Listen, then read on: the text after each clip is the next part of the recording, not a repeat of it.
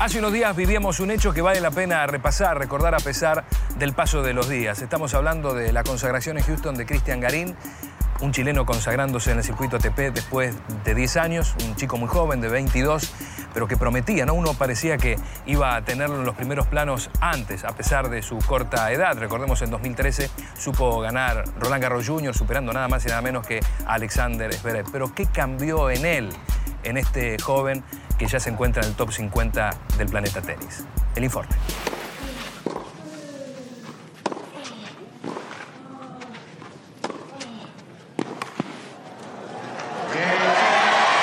Christian Garin steps into the winner's circle on the ATP Tour.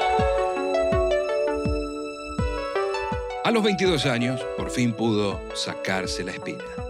Todos estos años de esfuerzo, sensaciones encontradas y trabajo incesante tuvieron su fruto hace unos días en el polvo de ladrillo de Houston.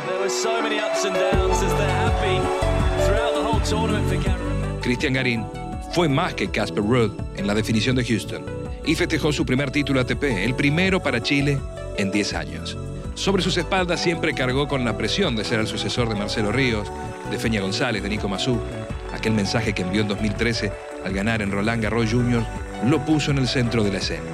Y por momentos pareció no poder con eso, pero nunca bajó los brazos.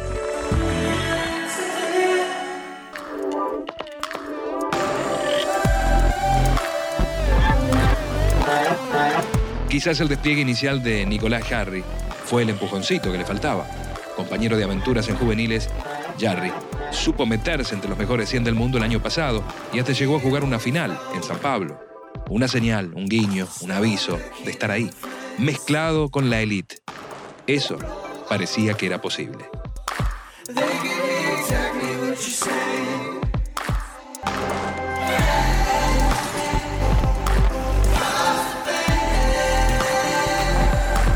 Y todo comenzó a cambiar a mediados del 2018. Garín sumó como entrenador al argentino Andrés Schneider, un especialista en sacar lo mejor de sus jugadores y potenciarlos. Lo hizo con Mariano Puerta hace unos años, hace poco con Juan Ignacio Londero y ahora el turno de Cristian. Además, con experiencia en el país porque ya había trabajado junto a Nico Mazú y con Paul Capdeville.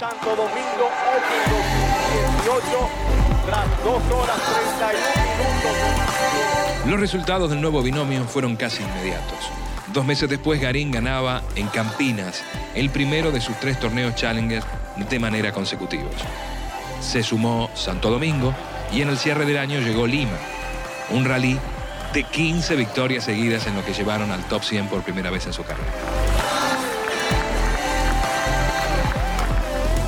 Sí, la verdad que la temporada pasada fue muy buena, me sentí me sentí muy cómodo en los torneos, los torneos finales, eh, sentí muchas mejoras, también hicimos bastantes cambios eh, en todo sentido y la verdad que fueron para bien. Eh, la verdad que fui mejorando bastante en la competencia sobre todo, porque siempre, siempre he entrenado muy bien, me he sacrificado mucho, he intentado ser siempre bastante profesional en todo sentido, pero la verdad que, que, que la competencia está teniendo falencia ahí, mucho alto y bajo y la verdad que que he mejorado mucho en, estar siempre, siempre compitiendo cada punto del partido y eso es lo que me ha, hecho jugar mejor y lo cual cuando va subiendo el nivel eh, cada vez más exigente y, y cada vez te perdonan menos. Y el que dejó de perdonar fue él. En San Pablo escaló hasta la gran final.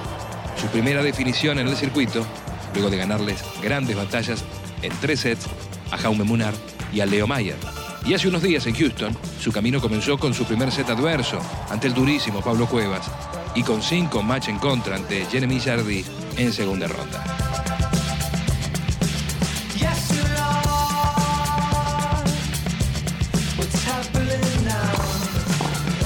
Confianza, autoridad, regularidad, agresividad palabra que se fueron sumando, mejor dicho, volviendo al repertorio del juego de Cristian Garín en este modelo 2019.